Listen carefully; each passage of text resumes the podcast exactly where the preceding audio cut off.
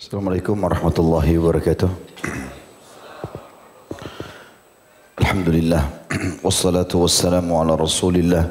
Segala puji dan puja kehadirat Allah Subhanahu wa taala juga salawat dan taslim kepada Nabi besar Muhammad sallallahu alaihi wa sahbihi wasallam. Melanjutkan pada buku Bulughul Maram yang ditulis oleh Ibnu Hajar rahimahullah dan kita masih dalam kitab Al-Jihad.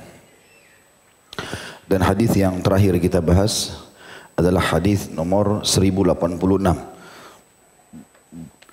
Dan kita akan masuk insya Allah pada siang ini semoga Allah berkahi hadis nomor 1087. Gitu ya.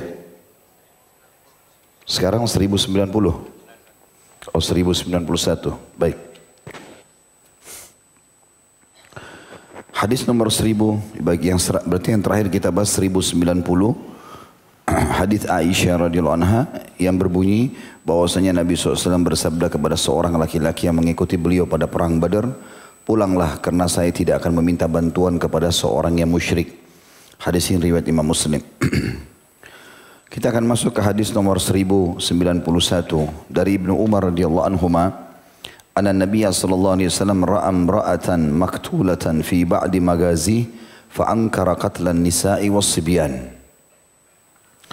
Bahwasanya Nabi sallallahu alaihi wasallam melihat seorang wanita terbunuh pada salah satu peperangan beliau. Maka beliau sallallahu alaihi wasallam mengingkari pembunuhan wanita dan anak-anak. Hadis ini diriwayatkan oleh Imam Bukhari Muslim. Imam Bukhari menyebutkan di jilid 4 halaman 74 dan Imam Muslim jilid 3 halaman 1364. Kembali kita jelaskan atau kita tekankan teman-teman sekalian jihad adalah ibadah yang mulia di sisi Allah Subhanahu wa taala dan tidak bisa seorang muslim melepaskan diri dari jihad. Kapan itu terjadi dan berada di waktu dan tempat yang tepat sesuai dengan syariat. Seperti kasus dia bisa menjadi fardu ain, kewajiban secara individual seperti kasus teman-teman kita di Palestina. Mereka lagi dijajah. Indonesia dulu itu dijajah oleh Belanda dan Jepang. Dan beberapa wilayah yang sama kalau emang lagi dijajah dan diserang oleh musuh. Ini sifatnya semua individu muslim wajib. Begitu juga pada saat pemimpin satu wilayah, ya negara, kalau kita presiden, raja, sekarang mengumandangkan untuk jihad. Dan itu kriteria jihad ada padanya. Artinya memang betul-betul untuk meninggikan kalimat Allah. Bukan hanya sekedar hawa nafsu dia dan segala macam. Maka wajib juga untuk dipatuhi. Kemudian dia bisa fardu kifayah. Dia wajib tapi tercukupkan bila ada orang yang sudah melakukannya. Seperti kasus fardu ain atau kewajiban individual kepada masyarakat Palestina dan fardu kifayah bagi kita masyarakat Indonesia dan negara-negara sekitar Palestina. Artinya tercukupkan dengan mereka ada. Kita mampu bantu semampu kita dengan misalnya uh, uang, harta, ya, doa, tenaga kalaupun memang ada tenaga gitu kan yang memang terbuka untuk ke sana dan seterusnya ini termasuk ya fardu kifayah. Dan di dalam jihad ini banyak sekali keutamaan sudah kita sebutkan dari awal-awal bab. Hadis mulia riwayat Imam Muslim yang berbunyi makbarra kadama abdin fi sabilillah fatamassuhun nar. Tidak akan pernah disentuh oleh api neraka dua telapak kaki hamba yang tersentuh debu medan perang. Dan juga memang jihad ini punya keutamaan tersendiri. Karena seseorang keluar memang ingin mencari mati syahid, meninggikan kalimat Allah. Kapan dia terbunuh, mati syahid masuk surga tanpa hisab bisa menyelamatkan 70 keluarganya. Dan kapan dia tidak mati pun, dia sudah mendapatkan pahala jihad itu. Pernah Abdullah bin Rawaha radhiyallahu anhu beliau diutus oleh Nabi alaihi salatu wassalam untuk pergi perang Mu'tah dan pada saat itu hari Jumat maka Nabi SAW melepaskan pasukan yang menuju ke Mu'tah ini sekitar 3.000 orang 2999 3000 sama Abdullah bin Rawaha. Waktu duha, jalanlah pasukan tersebut. Abdullah bin Rawaha radhiyallahu berpikir pada saat itu. Ini hari Jumat. Artinya sekarang waktu duha. Tinggal beberapa waktu lagi. Saat dari kalau kita sekarang jam, Jumat sudah masuk. Dan pasukan besar, hampir 3000 orang. Jalannya pasti lambat. Saya ingin menggabungkan banyak keutamaan sekarang saya tunggu Jumat di masjid Nabi SAW. Dengarkan khutbah beliau. Salat Jumat dengan beliau. Baru saya susul pasukan. Toh pasukan lambat. Sehingga saya dapat pahala Jumat di Masjid Nabi bersama Nabi SAW. Dan juga saya dapat pahala jihad. Rupanya selesai sholat Jumat, Nabi SAW balik, salam, begitu menghadap ke makmun, ke makmumnya, ada Abdullah bin Rawaha. Maka kata Nabi SAW, Hai Abdullah, ada apa denganmu aku melihatmu di sini? Kau tidak keluar dengan pasukan yang aku utus tadi. Kata dia, ya Rasulullah, saya ingin mengejar keutamaan-keutamaan. Saya ingin mengejar keutamaan sholat Jumat di masjid anda. Saya juga ingin sholat Jumat bersama anda, dengarkan khutbah anda. Dan nanti saya nyusul pasukan, karena pasukan lambat. Kata Nabi SAW, demi zat yang jiwaku dalam genggamannya, hai Abdullah, andai saja kau menginfakkan semua yang kau miliki, maka kau tidak akan pernah bisa mengejar pahala mereka dari duha tadi sampai waktu sekarang. Maka Abdullah bin Rawaha pun menangis, kemudian beliau segera menyusul pasukan tadi. Artinya jihad punya keutamaan yang sangat besar dalam Islam. Ya. Dan setiap muslim berharap Allah subhanahu wa ta'ala memberikan dan mengaruniakan dia bisa terlibat bila terjadi secara syar'i yang benar dan juga dia berharap bisa terbunuh mati syahid. Kalaupun tidak ada, tetap dia berdoa sama Allah agar Allah tutup hidupnya dengan mati syahid. Kata Nabi SAW, Man talab, man talaba syahadata bisidq, ballagahu Allah manazil syuhada wa in mata ala firashi. Siapa yang mati di atas ranjangnya dan dia dalam kondisi berharap benar-benar mati syahid, maka Allah akan berikan dia kedudukan orang mati syahid walaupun dia mati di ranjangnya. Maka itu semua motivasi yang sangat besar bagaimana Nabi SAW memerintahkan kita untuk meninggikan kalimat Allah subhanahu wa ta'ala. Hanya saya dalam jihad ini ada adab-adabnya. Tidak boleh minta tolong sama orang musyrik. Tadi di hadis nomor 1090. Tidak boleh membunuh kaum wanita dan anak-anak ya sebagai korban. Berbeda kalau si wanita itu, kata sebagian ulama, memang ahli militer. Ya, seperti sekarang di Israel itu semuanya laki-laki dan perempuan wajib ikut militer bagi mereka. Maka kaum wanitanya, apalagi memang dasarnya militer menguasai keterampilan perang, ini berbeda hukumnya. Tetapi kalau kaum wanita, pasukan Islam masuk ke satu wilayah, kemudian menang, tidak boleh pembantaian massal, udah takluk wilayah tersebut, tawan yang perlu ditawan, perempuan sama anak-anak dibebaskan. Ya. Karena Nabi SAW pernah menemukan ternyata di korban musuh-musuh ada perempuan yang terbunuh. Maka beliau pun melarang agar perempuan dan anak-anak dibunuh. Ya, dia tidak boleh dibunuh di sini. Kemudian di dalam hadis selanjutnya nomor 1092 dari Samura radhiyallahu anhu beliau berkata, Rasulullah SAW bersabda, "Uqtulu syuyukhal musyrikina wastabqu syarkhahum. Bunuhlah orang-orang tua kaum musyrik dan biarkanlah anak-anak mereka. Diriwayatkan oleh Abu Daud dan disahihkan oleh Tirmidzi. At-Tirmidzi menyebutkan di jilid 4 halaman 145 dan juga Abu Daud jilid 3 halaman 54. Namun hadis ini didoifkan oleh Syekh Albani. Tapi hadis ini umumnya diamalkan oleh ulama tentang masalah anjuran membunuh orang-orang kafir harbi. Nah, orang kafir yang memang keluar berperang di medan perang dan sudah dewasa, maka hukumnya dibunuh. Kalau terjadi peperangan. Tapi kalau dia sudah menyerahkan diri, dia letakkan, letakkan senjatanya, dia ingin ditawan, maka ditawan. Ya. Makanya Nabi SAW menerima, menerima beberapa sahabat yang membawa tawanan mereka. Dan Nabi SAW mengizinkan mereka untuk mengambil tebusan dari tawanan-tawanan tersebut. Kemudian dari hadis Ali juga selanjutnya nomor 1093 dari Ali radhiyallahu anhu annahum tabarazu yaum badr bahwasanya mereka melakukan duel pada perang Badr. Hadis ini diriwayatkan oleh Imam Bukhari, dikeluarkan oleh Abu Dawud secara panjang lebar.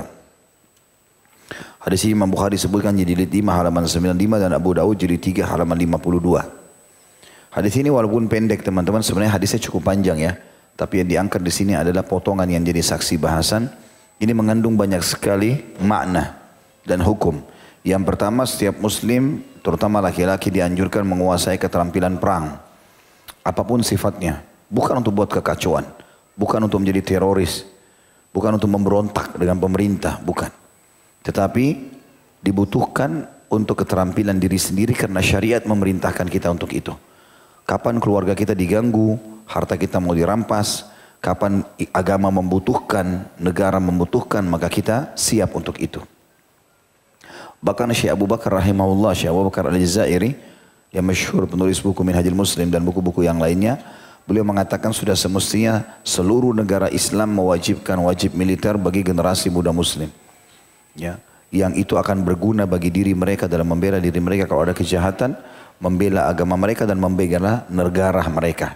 Dan semua uh, masyarakat yang sudah ikut wajib militer, yang berarti pemerintah setiap saat kalau butuh panggil mereka atau agama membutuhkan mereka bisa dipanggil, maka selama mereka menunggu, mereka mendapatkan pahala ribat.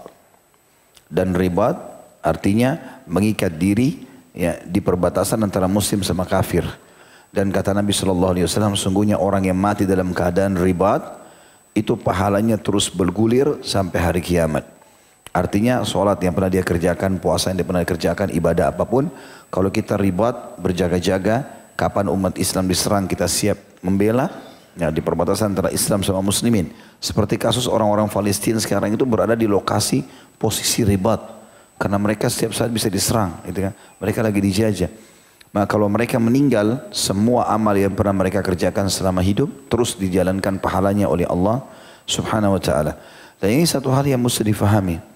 Bagaimana setiap negara muslim mewajibkan wajib militer ini bukan untuk memberontak, bukan untuk segala macam. Sebagaimana banyak negara-negara yang melakukan, ya. Negara-negara tetangga kita banyak yang melakukan masalah itu. Misal demi untuk memper, memperkuat nanti kekuatan militer negara, agama dan seterusnya. Ini yang pertama. Yang kedua, bolehnya setiap muslim mubarazah dan mubarazah ini artinya duel, keterampilan dengan orang kafir. Kalau memang dilihat ada maslahat dalam masalah itu. Karena Nabi SAW di perang Badar mengizinkan sahabat untuk menjawab tantangan tiga orang dari orang kafir Quraisy yang ingin duel. Dan Nabi SAW mengizinkan para sahabat keluar.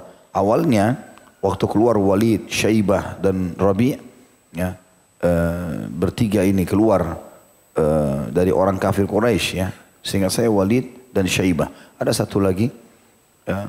Kemudian bertiga ini menantang muslimin. Keluarlah dari orang-orang ansar tiga orang. Tapi mereka menolak. Mereka mengatakan kami ingin duel hai Muhammad dari anak-anak suku kami. Maksudnya dari Quraisy. Maka keluarlah Hamzah Ali dan juga sahabat Nabi atau sepupu Nabi yang satu lagi. Saya tidak terlintas sekarang namanya. Tapi tiga orang ini akhirnya duel melawan orang-orang kafir dan mengalahkan mereka. Ya. Dan ini ini hal dibolehkan. Termasuk hal yang dibolehkan pada saat akan duel, ya, menunjukkan keterampilan. Bahkan dibolehkan umat Islam pada saat itu menonjolkan, ya, bukan sombong tapi seakan-akan ke arah itu.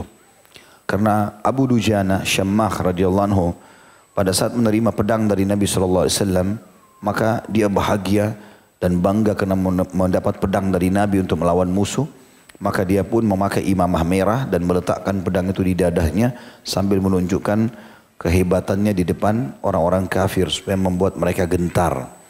Maka Nabi SAW mengatakan sungguh sikap seperti ini sangat dimurkahi oleh Allah. Allah nggak suka dengan sifat sombong. Tetapi dibolehkan di posisi ini. Dalam keadaan menghadapi musuh dibolehkan. Ini juga termasuk pelajaran yang diambil dari hadis nomor 1093. Ya tentu banyak sekali keterampilan bela diri, keterampilan menunggangi kuda, memanah, apalah menembak banyak sekali yang disunnahkan atau dianjurkan untuk dilakukan. Tentu sekali lagi bukan untuk membuat masalah, onar karena Allah melarang kita membuat ifsad di muka bumi, nggak boleh buat kerusakan di muka bumi. Hadis selanjutnya nomor 1094 dari Abu Ayyub radhiyallahu anhu beliau berkata, "Innama nazalat hadhihi al-aya fima fina ma'syar al-ansar, yakni wala tulku bi aydikum ila at-tahluka." Qalahu raddan ala man ankara ala man hamala ala saffir rumi hatta dakhala fihim. Sesungguhnya ayat ini kata Abu Ayyub radhiyallahu anhu turun pada kami kaum Ansar yaitu terjemahannya Al-Baqarah 195 dan janganlah kalian menjatuhkan diri kalian sendiri ke dalam kebinasaan.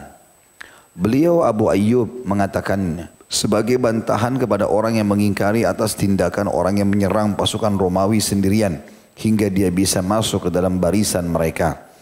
Hadis ini diriwayatkan oleh tiga orang. Dikatakan di sini disahihkan oleh Tirmidzi, Ibn Hibban dan Al-Hakim.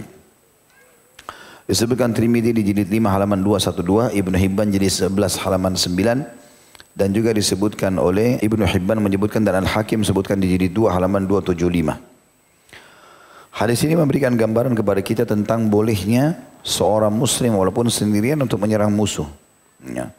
Walaupun dia sendirian boleh menyerang musuh. Misal pada saat dua pasukan bertemu. Kemudian si muslim ini ingin membuat gebrakan ke pasukan musuh. Yang penting sudah ada titah dari pemimpin perang. Kalau pimpinan sudah mengatakan serang, maka dia boleh mengatur strategi dengan cara dia menyerang misalnya pemegang benderanya, misalnya pimpinannya, misalnya apa ya, itu dibolehkan. Ya, itu dibolehkan dan para sahabat, para tabi'in mereka sering kali ada di saf depan pasukan perang. Kapan dipercikan atau dipecikkan kalimat takbir, mereka langsung menyerang duluan. Ya. Bahkan di antara mereka ada yang dua orang saja diutus oleh Sa'ad bin Abi Waqqas radhiyallahu anhu untuk uh, memata-matai pasukan Persia. Maka mereka jalan terus untuk memata-matai. Mereka begitu jalan perjalanan satu hari, Kurang lebih satu atau dua hari mereka menemukan ada pasukan Persia yang sangat besar. Jumlah pasukan Persia 240 orang. 240 ribu orang. 240 ribu orang. Pasukan muslim hanya 30 ribu. Dua orang sahabat ini disuruh oleh Sa'ad Waqqas memantau. Coba lihat pasukan musuh berapa banyak. Mereka jalan perjalanan dua hari dari tempat pasukan muslimin. Mereka temukan ada pasukan besar sekali. Lalu mereka bisa hitung dari kelompok-kelompok. Zaman dulu orang kalau berkelompok dihitung, oh ini per seribu, ini per lima ratus. Seperti itulah. Dan itu sudah kayak seperti standar pada zaman itu. Maka orang bisa tahu lima ratus, seribu atau langsung ke lima ribu misalnya.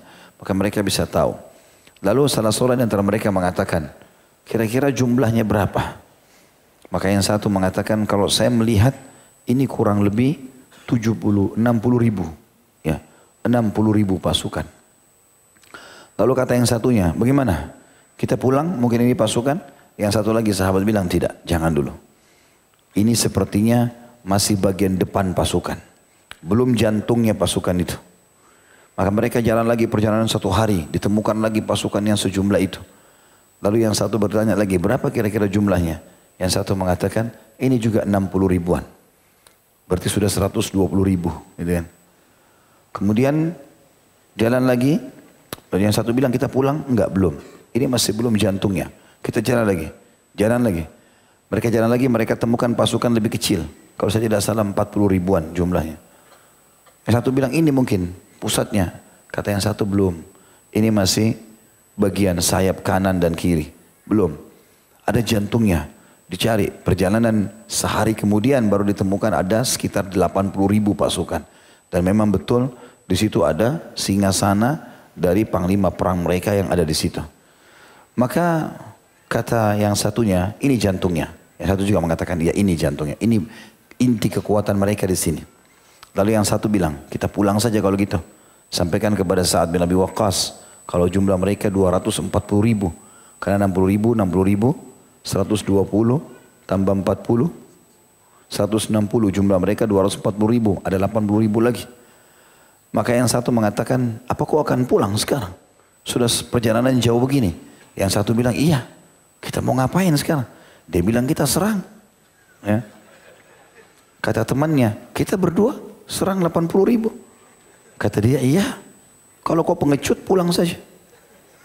Ini sahabat Nabi. Maka yang satu mengatakan, baiklah kalau begitu. Mereka serang.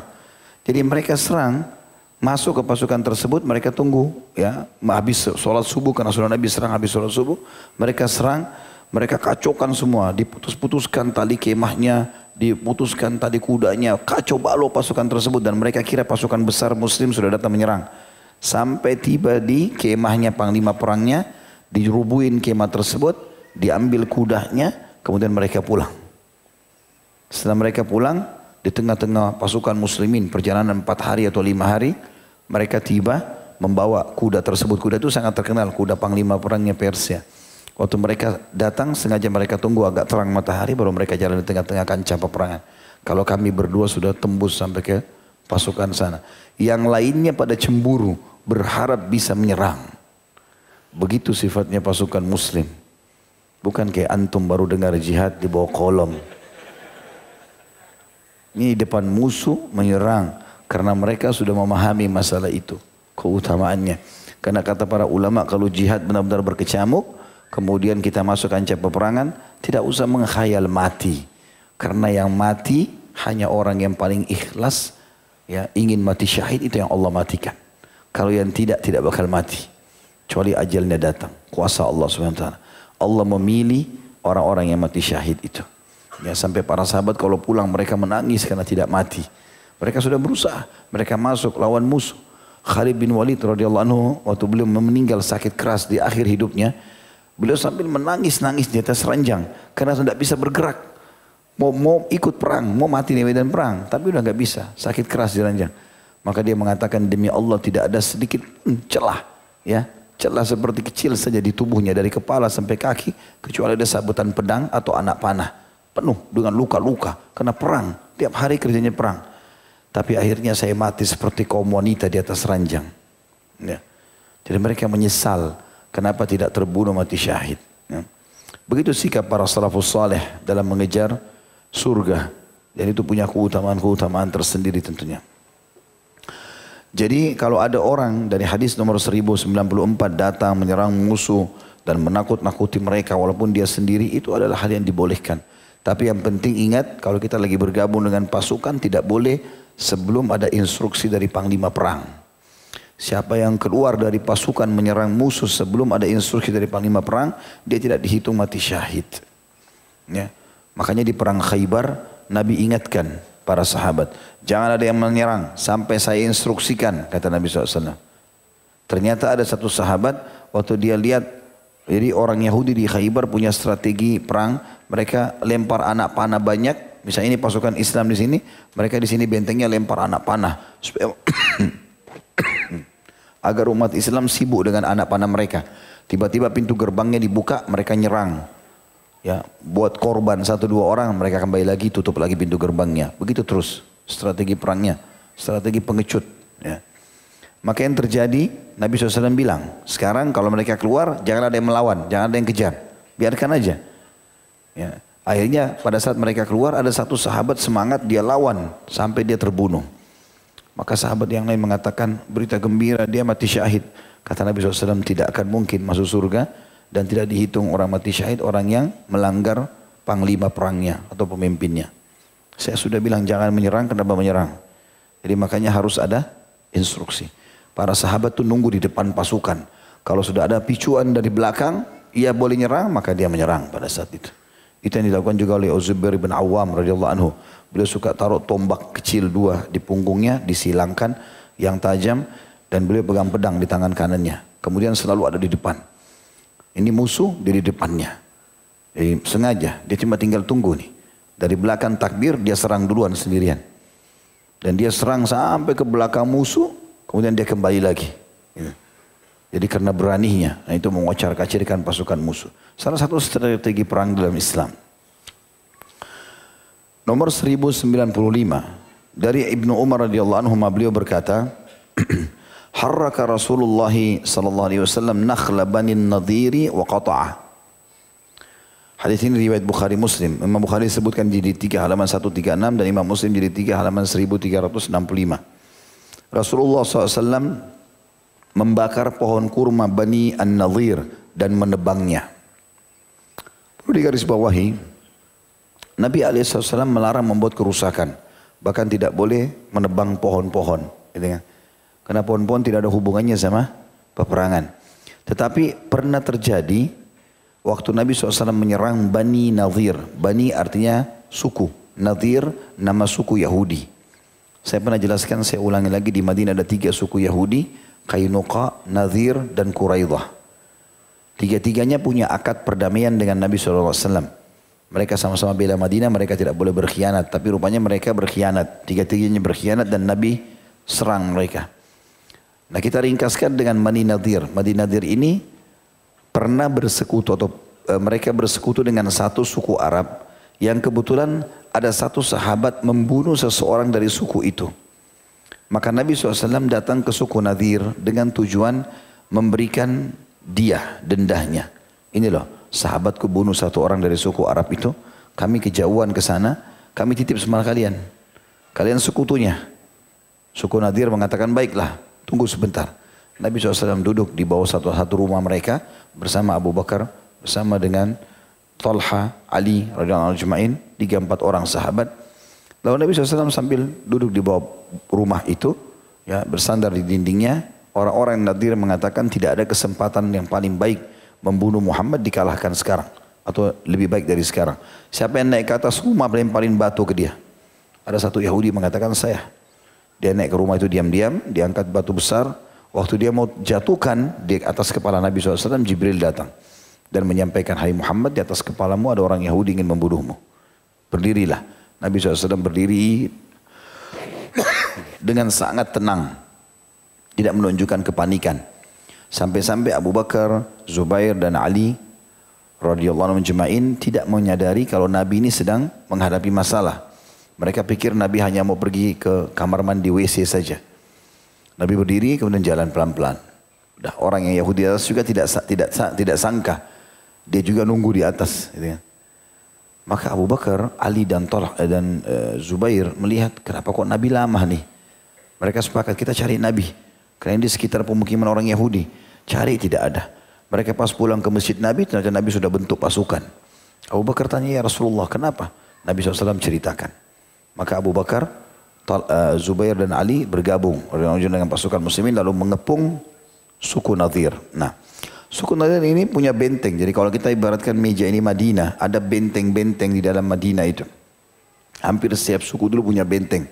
Di dalamnya ada peternakan mereka, ada rumah mereka, ada pintu gerbang mereka kalau malam ditutup. Jadi kayak kita kayak komplek-komplek perumahan. Tapi mereka dulu punya benteng-benteng tembok yang tinggi. Nah Nabi SAW mengepung benteng Nadir. Ya. Dan mereka disuruh menyerahkan yang mau membunuh Nabi dari atas rumah itu. Itu serahkan, satu saja itu.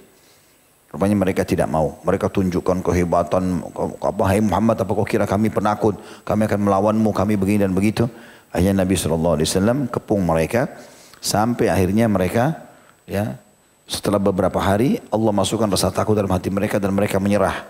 Tapi salah satu yang membuat mereka menyerah juga adalah pohon-pohon. Orang Yahudi punya benteng dan mereka punya kebun-kebun kurma yang merupakan aset kekayaan mereka itu di sekitar benteng itu. Karena mereka tidak bisa buat perkebunan di dalam benteng, akan mengambil tempat. Maka mereka buat di luar. Nah setiap hari mereka keluar pagi, mereka rawat pohon kurmanya, nanti bawa hasil panen, pulang lagi ke rumahnya, begitu terus. Tapi Nabi SAW mengepung sekali mereka tidak bisa keluar. Dan karena mereka cinta sekali dengan harta, maka Nabi SAW perintahkan para sahabat untuk membakar pohon-pohon kurma Bani Nadir dan menebangnya. Walaupun beliau melarang awalnya kan tidak boleh memotong pohon. Tetapi khusus Bani Nadir Nabi SAW melakukan karena ternyata mereka sangat suka dengan harta tersebut. Dan karena itu mereka akhirnya menyerah. Nah karena masalah kasus ini dibolehkan menebang dan membakar pohon. Tapi selain daripada ini tidak boleh. Kemudian hadis 1096 dari Ubadah bin As-Samit radhiyallahu anhu beliau berkata, Rasulullah SAW bersabda, La tagullu fa innal gulula narun wa arun ala ashabihi fid dunya wal akhirah. Janganlah kalian berkhianat karena pengkhianatan itu adalah api dan aib bagi pelakunya di dunia dan di akhirat. Hadis ini diriwayatkan Ahmad dan Nasai dan disahihkan oleh Ibn Hibban. Imam Ahmad menyebutkan di jilid 5 halaman 316 dan 326 serta jilid 11 halaman 193. Dan dari sini diriwayatkan juga oleh An-Nasai jilid 6 halaman 263. Teman-teman yang pegang buku bisa digaris bawahi kalimat al-gulul. Ya, al-gulul itu artinya pengkhianatan di harta rampasan perang. Jadi tentu pengkhianatan secara umum haram hukumnya. Tapi yang sedang dibahas sini adalah al-gulul. Gulul itu adalah pengkhianatan di harta rampasan perang. Jadi begini, kalau kita lagi berperang melawan musuh, kaum muslimin perang lawan musuh, dan kita berhasil menang, Allah berikan kemenangan, maka seluruh harta yang ada di situ termasuk orang-orangnya, ya itu akan menjadi harta rampasan perang.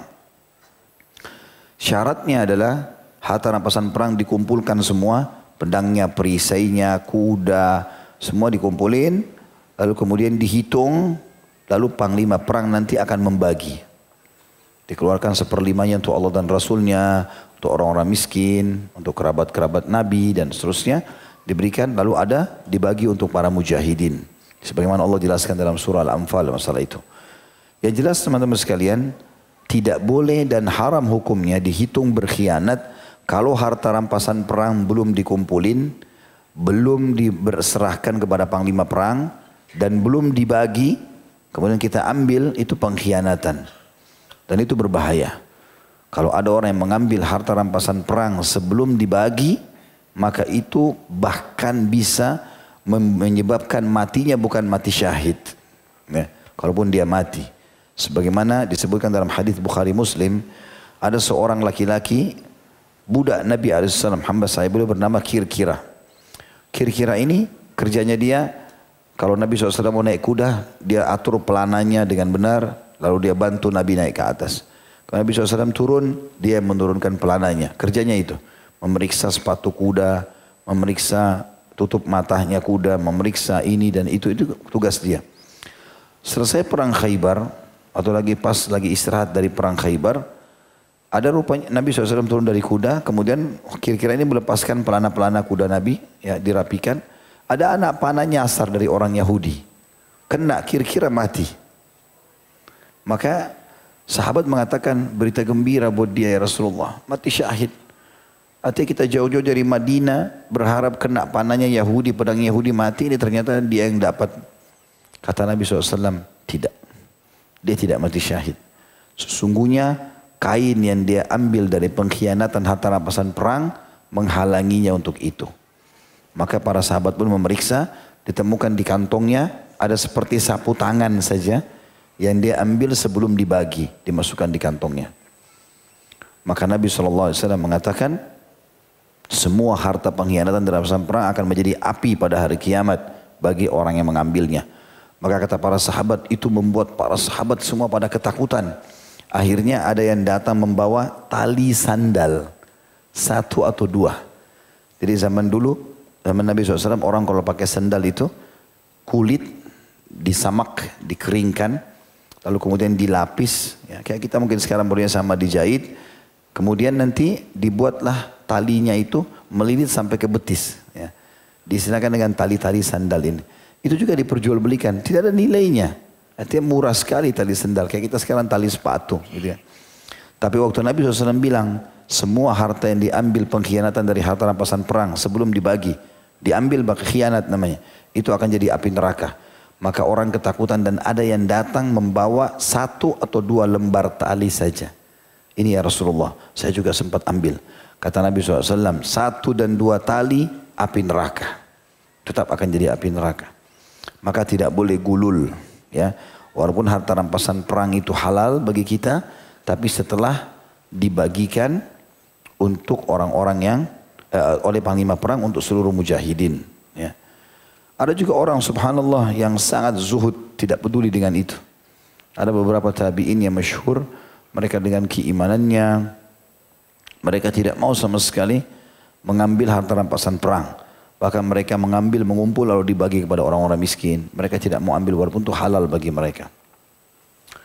Selanjutnya nomor 1097 dari Auf bin Malik radhiyallahu anhu, Nabi sallallahu alaihi wasallam qada bis salabi lil qatil bahwasanya Nabi SAW memutuskan hukum harta rampasan perang adalah hak milik pembunuh. Diriwayatkan oleh Abu Dawud dan asalnya ada pada Imam Muslim. Ini disebutkan oleh Abu Dawud di jilid 3 halaman 71 sampai 72.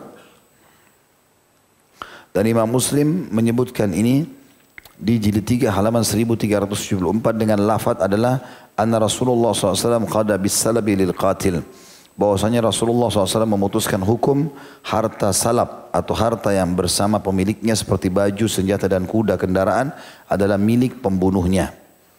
Jadi kalau terjadi duel antara kita dengan orang kafir dan kita berhasil membunuhnya, maka berarti seluruh yang berhubungan sama orang kafir itu milik kita. Baju perangnya, pedangnya, kudanya, apalah. Itu semua jadi milik kita. Milik orang yang membunuhnya. Gitu kan. Kecuali dalam keadaan kata sebagian ulama kalau perang berkecamuk nggak jelas siapa yang membunuh. Misalnya terjadi duel dengan pedang lalu ada satu orang disabet dari sini, disabet dari sana, matilah dia. Tidak tahu siapa yang bunuh. Maka ini semua dikumpulkan nantinya. Tapi kalau ada orang yang memang dia duel, maka dia membunuhnya, otomatis akan diberikan kepada dia seluruh yang berhubungan dengan orang itu. Ya. Ini pernah terjadi uh, kepada Salam bin Aqwa radhiyallahu anhu. Salam bin Aqwa ini dia terkenal sekali dengan kecepatan larinya. Sampai dikatakan kalau unta atau kuda sedang berlari, Salama bisa mengimbangi larinya dari sebelahnya. Jadi saking cepatnya. Beliau pernah mengejar musuh Ya, itu untuk e, mengelabui mereka dan akhirnya berhasil membunuh satu orang. Waktu dia berhasil membunuh satu orang, dia membuka jubahnya dan meletakkan di atasnya. Menunjukkan kepada muslimin kalau saya yang telah membunuh ini. Maka ini apa pun hartanya akan menjadi milik saya. Dan Nabi SAW membenarkan sikap itu. Ya. Juga pernah terjadi di perang Khaybar, Muhammad bin Maslamah, ya, radhiyallahu anhu, melawan satu orang Yahudi. Kebetulan Muhammad bin Maslam ini punya adik atau kakak dibunuh oleh orang Yahudi ini. Waktu di, orang Yahudi itu keluar minta duel, Muhammad bin Maslam melawan dan berhasil membunuhnya. Tapi Muhammad bin Maslamah tidak langsung menusuk, tidak langsung dibunuh. Nama Muhammad bin Maslamah ditebas betisnya, putus kakinya si Yahudi itu. Keluar darah, teriak-teriak dia. Kata Muhammad bin Maslamah, terima hukuman karena kau sudah membunuh adikku. Jadi memang ini orang pengkhianat Yahudi ini. Adiknya Muhammad bin Maslamah lagi kebetulan istirahat di satu bangunan tua di Khaybar. Dia datang diambil batu dipukul kepalanya. Sehingga mati syahidlah adiknya Muhammad bin Maslamah. Muhammad Maslamah marah dengan itu kan. Maka ditinggalkan oleh Muhammad bin Maslamah. Ali bin Abi Thalib datang. Begitu lihat orang ini sudah terputus kakinya, dia hanuskan pedangnya ditusuk, mati. Terus Ali ngambil pedangnya, ngambil bajunya, perisainya. Hatta rampasan perang. Begitu Muhammad bin Maslamah lihat, dia bilang, ya Rasulullah, sesungguhnya saya yang bunuh ini. Ya. Ini orang saya yang bunuh, saya tebas kakinya, memang saya sudah tahu dia pasti mati. Cuma Ali datang, eksekusi cepat gitu. Kata Nabi SAW kepada Ali, kasih kepada Muhammad bin Maslam. Memang punya dia itu. Berarti itulah nomor 1098 dari Abdurrahman bin Auf radhiyallahu anhu tentang kisah terbunuhnya Abu Jahal. Beliau berkata, فابتدراه فابتدراه بسيفهما حتى قتلاه. ثم انصرف إلى رسول الله صلى الله عليه وسلم فأخبراه. فقال أيكما قتله؟ هل مسحتما سيفك سيفيكما؟ قال لا. قال فنظر فيهما فقال كلاكما قتله. فقضى صلى الله عليه وسلم بسلبه لمعاذ li Muadz bin Amri Amri bin Jamuh. Lalu mereka berdua. Jadi ini mungkin sudah tahu kisahnya masyhur ini ya, yang dua anak muda ya. Ini uh, Muadz sama Muawwid. Dua orang adik kakak, 16 sama 15 tahun. Yang pernah waktu di perang Badr, Abdurrahman bin Auf lagi lihat-lihat pasukan musuh sudah mau berkecamuk perang nih. Si kakak datang di sebelah kanan lalu mengatakan, wahai paman. Dia panggil Abdurrahman ibn Auf paman. Wahai paman, mana Abu Jahal itu? Kata Abdurrahman, kenapa kau tanya Abu Jahal? Dia bilang, saya dengar dia paling banyak mengganggu Nabi SAW waktu di Mekah. Saya mau tebas lehernya. Mau bunuh Abu Jahal. Kata Abdurrahman, saya kagum melihat anak ini. Masih 16 tahun sudah berani luar biasa. Dia mau cari kepalanya, pimpinannya pasukan Quraisy. Gitu. Kata Abdurrahman tunggu sebentar. Kalau saya lihat dia saya akan tunjuk nanti. Karena kan zaman dulu belum ada foto, orang tidak tahu. Sekarang kan tinggal ini fotonya penjahat nih, gampang gitu. Kata Abdurrahman, lagi kami lihat-lihat di kancah peperangan, datang adiknya dia, namanya Muawid sebelah kiri. Dia bilang, paman, mana Abu Jahal? Ini tidak janjian nih. Ya. Kata Abdurrahman, kenapa kau tanya Abu Jahal? Dia bilang, saya dengar dia paling suka menyakiti Nabi SAW. Biar saya tebas lahirnya. 15 tahun umurnya. 15 tahun yang antum biasa masih coret-coret, pilok-pilok baju. Nah. Dia bilang, Abdurrahman bilang, nanti kalau saya lihat saya tunjukkan. Tidak, Abdurrahman bilang tidak sengaja mata saya melihat ke arah Abu Jahal. Dia lagi di atas kudanya, semua dari kepala sampai kaki, semuanya besi. Yang kelihatan cuma matanya. Tapi ditahu oleh Abdurrahman, ini Abu Jahal. Dikelilingi oleh pasukan banyak. Kata, Abdul, kata Abdurrahman, itu Abu Jahal. Kata Abdurrahman, belum selesai lisanku mengatakan itu Abu Jahal. Kedua anak ini melesit seperti, ya, melesat dia, keduanya seperti anak panah dari busurnya. Cepat. Duanya datang tebas sana tebas ini terus saja mengacaukan pasukan sampai mereka berdua berhasil tiba di Abu Jahal. Kemudian dua-duanya menebaskan pedangnya ke arah Abu Jahal. Kemudian setelah itu mereka melepaskan diri, mundur. Gitu kan? Ada beberapa khilaf sejarah, sejarah menyebutkan riwayat, ada yang mengatakan dengan tebasan itu matilah Abu Jahal, ada yang mengatakan nanti yang membunuh Abu Jahal, artinya Abu Jahal sudah luka parah, matinya nanti itu di tangan Abdullah bin Mas'ud. Dan sudah kita jelaskan di kisah sahabat Abdullah bin Mas'ud radhiyallahu anhu ajma'in. Tapi jelas dua-duanya ini kembali dalam riwayat ini kepada Nabi SAW dan mengatakan, Ya Rasulullah, saya baru membunuh musuh Allah. Kakak bilang begitu, adik bilang begitu. Maka Nabi SAW mengatakan, apakah kalian sudah melap pedang kalian? Mereka bilang belum. Nabi SAW lihat, dua-duanya ada darahnya. Lalu penyampaian wahyu menyampaikan kepada Nabi SAW kalau keduanya telah membunuh Abu Jahal. Artinya menjadi penyebab matinya. Maka Nabi SAW pun memberikan hak Abu Jahal nanti kalau pasukan sudah menang, baju perangnya segala macam diberikan kepada kedua anak ini. Ya. Tapi di sini didahulukan Mu'ad si kakak ya. Karena dia lebih dulu mengayunkan pedang tapi dua-duanya menjadi penyebab matinya. Hadis selanjutnya nomor 1099 dari Makhul anna Nabi sallallahu alaihi wasallam nasaba nasabal manjaniqa ala ahli Taif. Bahwa Nabi sallallahu alaihi wasallam melemparkan ketapel raksasa yang berpeluru batu kepada penduduk Taif. Hadis ini diriwayatkan oleh Abu Dawud dalam Ar-Marasil dan perawi-perawinya thiqat atau bisa terpercaya. Abu Daud menyebutkan ini dalam atau di halaman 248. Jadi maksud dengan manjanik. Jadi luar biasa Allah SWT menyiapkan bagi umat Islam. Di perang Khaybar, waktu menembus benteng Yahudi, ada sembilan benteng Yahudi pada saat itu dan salah satu benteng mereka penuh dengan manjanik namanya. Ada dua jenis senjata waktu itu.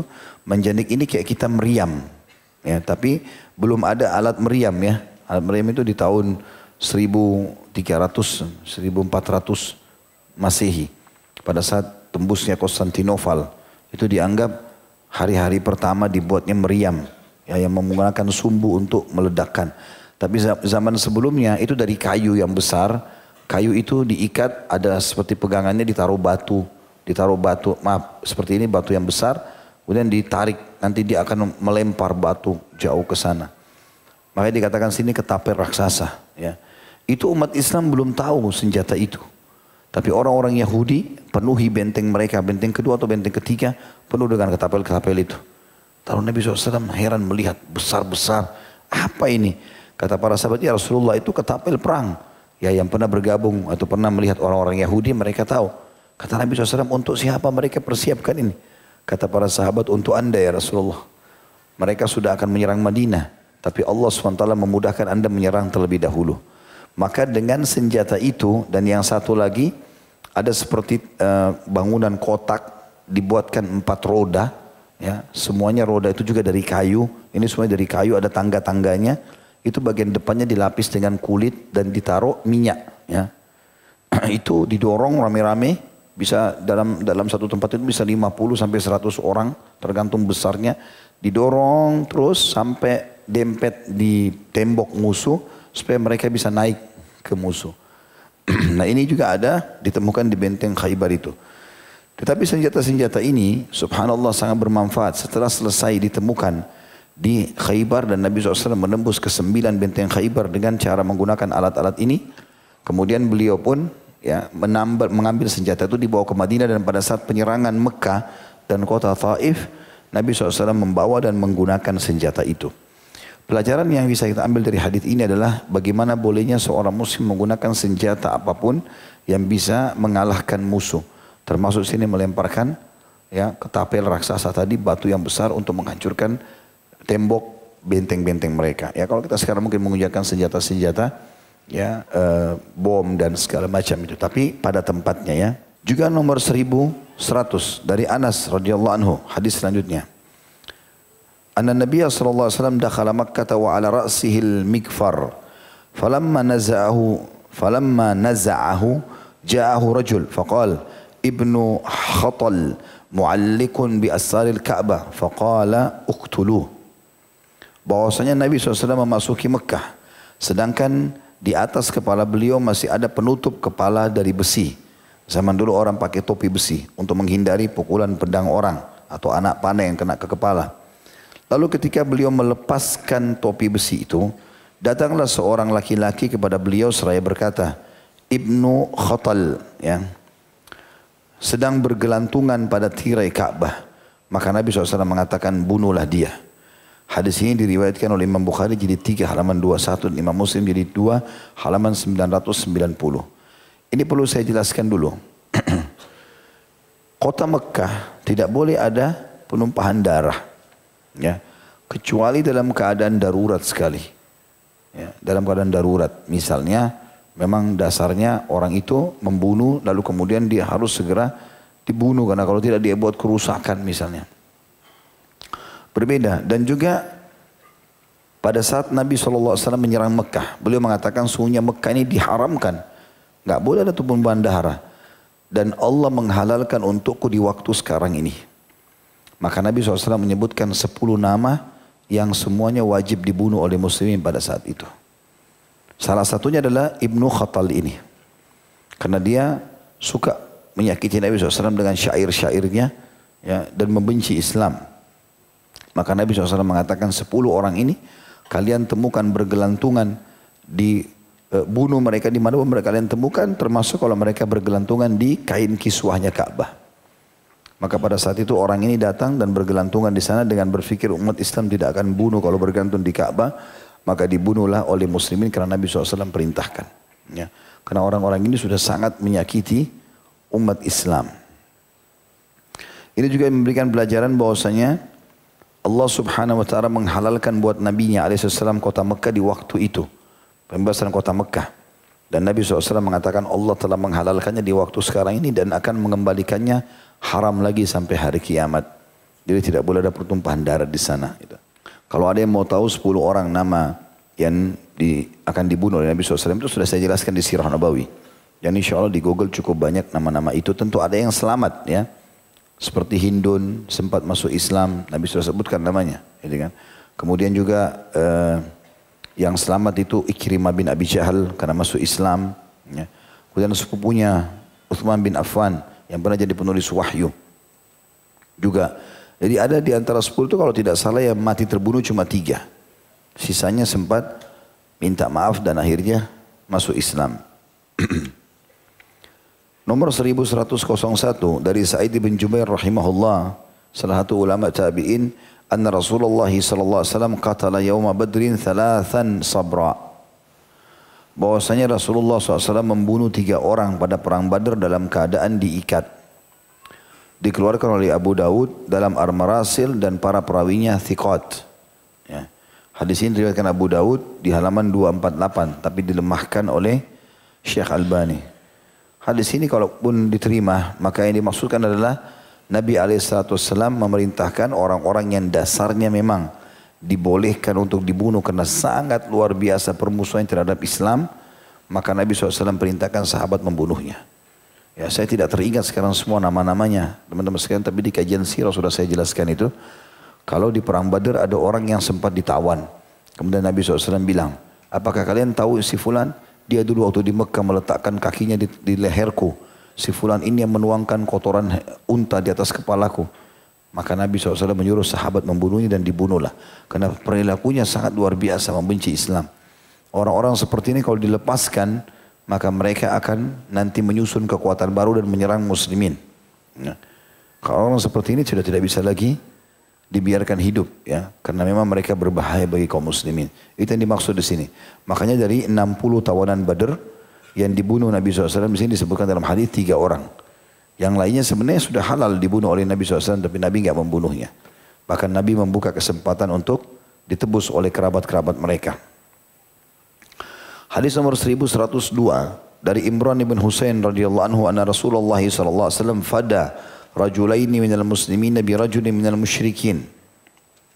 Bahwasanya Rasulullah SAW telah menebus dua orang laki-laki dari kalangan muslimin dengan satu orang laki-laki dari kalangan kaum musyrikin. Hadis ini sahih riwayat Tirmidzi jilid 4 halaman 135. Ya, hadis ini menjelaskan kepada kita tentang bolehnya bertukaran tawanan perang ya. Tetapi nilai muslim lebih besar. Satu orang kafir itu dipertemukan dengan dua orang muslim. Kita kasih mereka satu, mereka kasih dua. Karena jiwa muslim jauh lebih mulia. Itu makna daripada hadis ini. Dan Nabi SAW menebus dua orang muslim yang ditawan dengan satu orang musyrik. Hadis 1103 dari Sakhr bin Al-Ailah atau Aidah radhiyallahu anhu bahwasanya Nabi SAW bersabda innal qauma idza aslamu ahrazu dima'ahum wa amwalahum. Sesungguhnya kaum bila masuk Islam maka mereka telah menjaga darah dan harta mereka. Hadis ini diriwayatkan oleh Abu Daud ya, di jilid 3 halaman 175 hadis ini memberikan pelajaran kepada kita bahwasanya Nabi SAW memerintahkan kita memerangi orang tapi yang kita perangi kekufurannya. Kalau mereka menyerah ya sudah kita tawan dan diusahakan untuk diajak masuk Islam. Kalau tidak mau dibebaskan, boleh dengan tebusan, boleh dengan boleh juga dengan tidak tebusan. Tetapi kalau mereka syahadat, maka mereka muslim. Selamat sudah menjadi saudara kaum muslimin. Nah, sudah pernah saya jelaskan kisah Usama radhiyallahu anhu, Usama bin Zaid radhiyallahu anhu bagaimana beliau pernah membunuh orang yang sudah jelas-jelas syahadat. Awalnya duel sama Usama. Usama bilang pedangnya ini akan menebas, akan membunuh saya. Karena pas dia kalah pedangnya jatuh maka ditebaslah oleh Usama. Begitu mau ditebas orang itu bilang asyhadu an la ilaha illallah wa anna muhammadar rasulullah. Usama sempat ragu, bunuh enggak nih? Tadi kan dia hampir bunuh saya. Tapi akhirnya Usama ambil inisiatif, ah bunuh saja orang ini bohong nih. Maka temannya dari Ansar bilang, Hai Usama, bagaimana bisa kau bunuh dia sudah mengatakan la ilaha illallah. Kata Usama dia ucapkan karena takut lihat pedang saya. Dilapor kepada Amr bin As, pimpinan pasukan waktu itu. Bagaimana? Kata Amr bin As saya juga tidak tahu. Tanya nanti Rasulullah SAW. Tiba di Madinah diceritakan, maka Nabi SAW tanya, Hai Usama, apa kau membunuh orang yang sudah mengucapkan La ilaha illallah? Maka dia mengatakannya Rasulullah, dia tadinya duel dengan saya nih. Pedangnya bisa membunuhku. Tapi karena dia kalah, saya begitu mau tebas, dia baru syahadat. Dia cuma takut dengan pedang. Kata Nabi SAW, apa kau sudah belah dadahnya? Sampai kau lihat dia jujur atau tidak?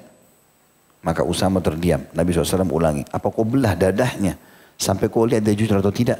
Kata Usama, terus saja Nabi ulangi kalimat itu sampai aku berharap aku tadinya kafir lalu baru masuk Islam.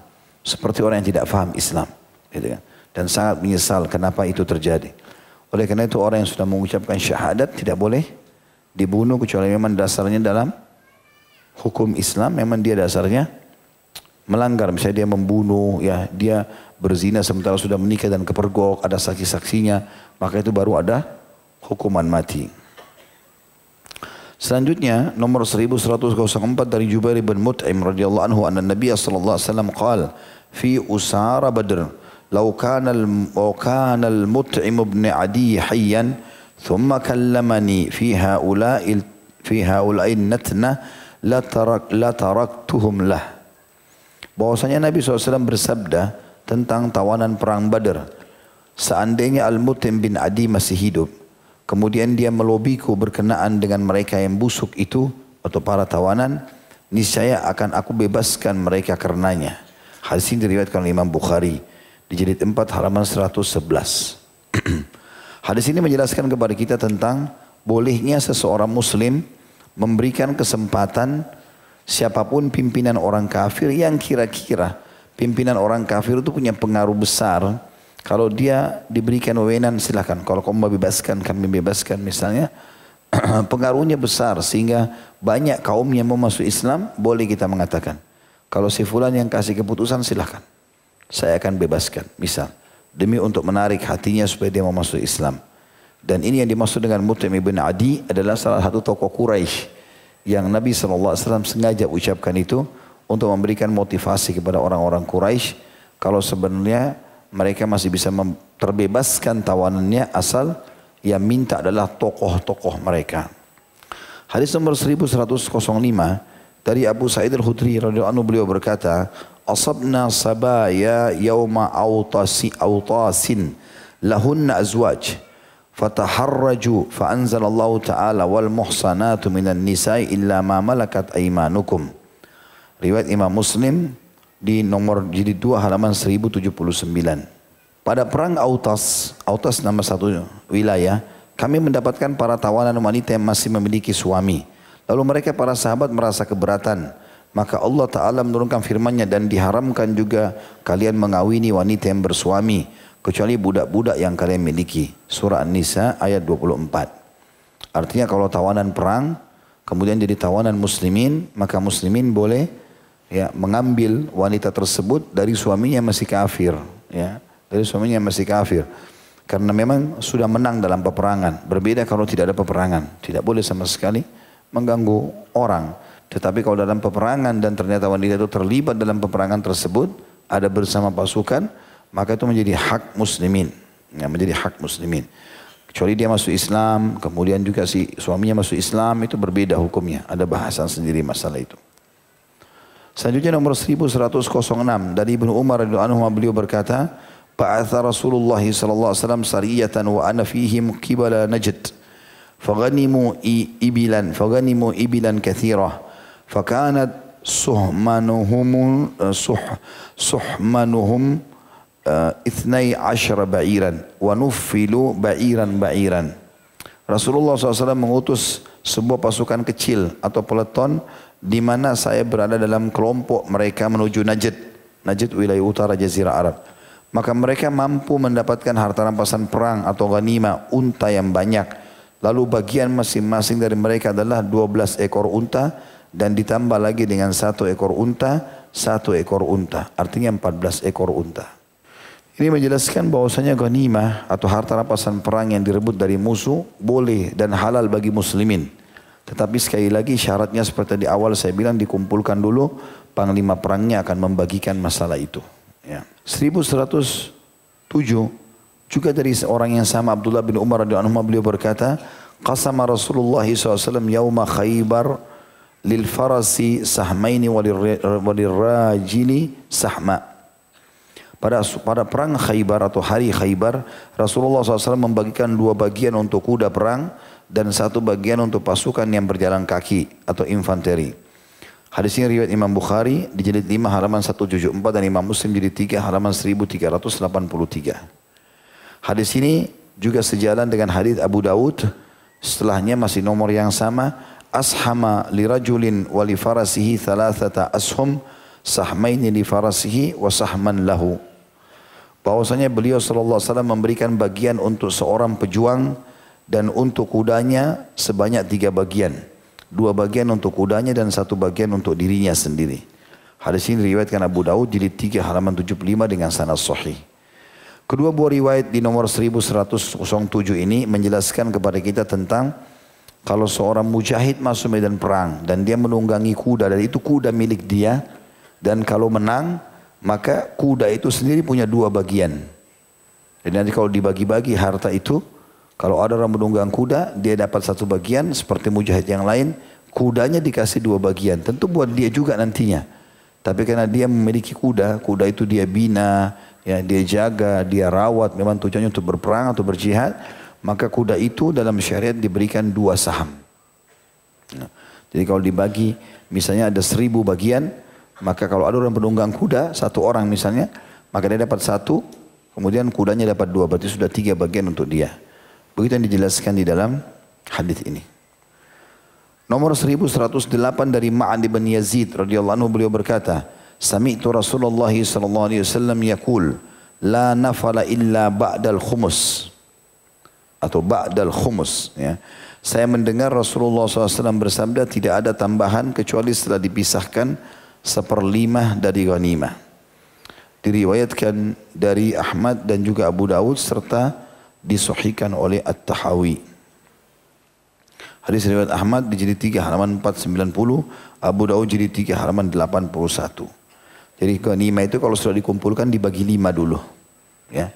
Seperlima buat Allah dan Rasulnya, seperlima untuk orang fakir miskin, ya, seperlima untuk mujahid, seperlima lagi untuk ibnu sabil, ya, dibagi-bagi semuanya. Setelah dibagi lima, baru kemudian ya mujahid atau dibagi-bagi tadi, mujahid salah satunya mendapatkan seperlimanya.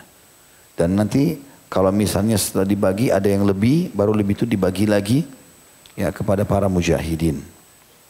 Ini tentang masalah pembagian eh, apa namanya ghanimah yang ditemukan. Dibagi lima, kemudian di masing-masing bagian mendapatkan untuk Allah dan Rasulnya sendiri. Ya itu bisa dibaca dalam surah Al-Anfal itu ya. Di ayat 41. Ya surah Al-Anfal ayat 41.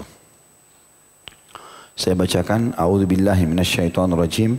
Wa'lamu annama ghanimtum min syai'in fa'anna lillahi khumusahu walirrasuli walidhil kurba واليتامى والمساكين وابن السبيل إن كنتم آمنتم بالله وما أنزلنا Wa ma anzalna ala abdina yaumal furqani yaumal takal jama'an wallahu ala kulli syai'in qadir.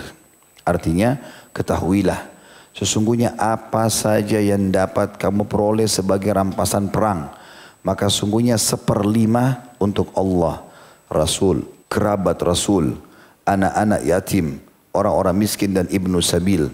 Jika kamu beriman kepada Allah dan kepada apa yang kami turunkan, kepada hamba kami Muhammad di hari Furqan. Hari Furqan maksudnya hari perang Badr. Yaitu hari bertemunya dua pasukan dan Allah Maha Kuasa atas segala sesuatunya. Jadi ini maksud dengan ayat ini adalah kalau ada harta rampasan perang dikeluarkan seperlima dulu baru kemudian sisanya dibagi kepada mujahidin. Kemudian selanjutnya nomor 1109 dari Habib bin Maslamah radhiyallahu anhu beliau berkata, "Syahidtu Rasulullah SAW naffal ar-rub'a fil bada'ati wa thulutha fil raj'ah." Saya menyaksikan Rasulullah SAW menambahkan seperempat pada perang uh, pada perang saat pertama pergi dan sepertiga saat pulang. Dan ini juga prosesi pembagian. Jadi kalau pada saat pergi, Nabi Alaihissalam kalau memenangkan peperangan, beliau memberikan seperempat harta rampasan perang. Ya. Dan kalau sudah pulang dan masih ada menghadapi musuh-musuh dalam perjalanan, maka dibagikan sepertiga. Ya. Dan ini berarti dibagikan oleh Nabi Alaihissalam kepada para mujahidin. Ini tergantung panglima perang dan nanti panglima perang juga berhak untuk memberikan di antara pasukan siapa yang dianggap paling terampil, paling tulus, ya paling banyak pengorbanannya bisa dikasih lebih. Bisa dikasih lebih. Termasuk juga bisa dikasih lebih kalau dianggap orang itu punya kedudukan dalam Islam. Ya, karena pernah Umar bin Khattab radhiyallahu anhu memberikan kalau tidak salah bagian kepada uh, Hasan dan Hussein ya lebih daripada Abdullah bin Umar maka Abdullah bin Umar pun bertanya ayahku kenapa anda melebihkan Ya, sementara kami sebaya. Maka kata Umar bin Khattab karena keduanya adalah keturunan Nabi SAW atau cucu Nabi SAW. Kalau saya tidak salah begitu riwayatnya. Selanjutnya 1110. Ya. 1110 dari Ibnu Umar dan Anumah beliau berkata, Karena Rasulullah SAW yunaffilu ba'da man yab'athu minas saraya li anfusim khassa siwa qasmi ammatil jaish. Dahulu Rasulullah SAW memberikan tambahan bagian ganima kepada beberapa orang yang beliau utus dari pasukan kecil atau peleton untuk mereka sendiri secara khusus selain daripada pembagian ganima keseluruhan pasukan. Hadis ini diriwayatkan oleh Bukhari jilid 4 halaman 110 dan Muslim jilid 3 halaman 1369.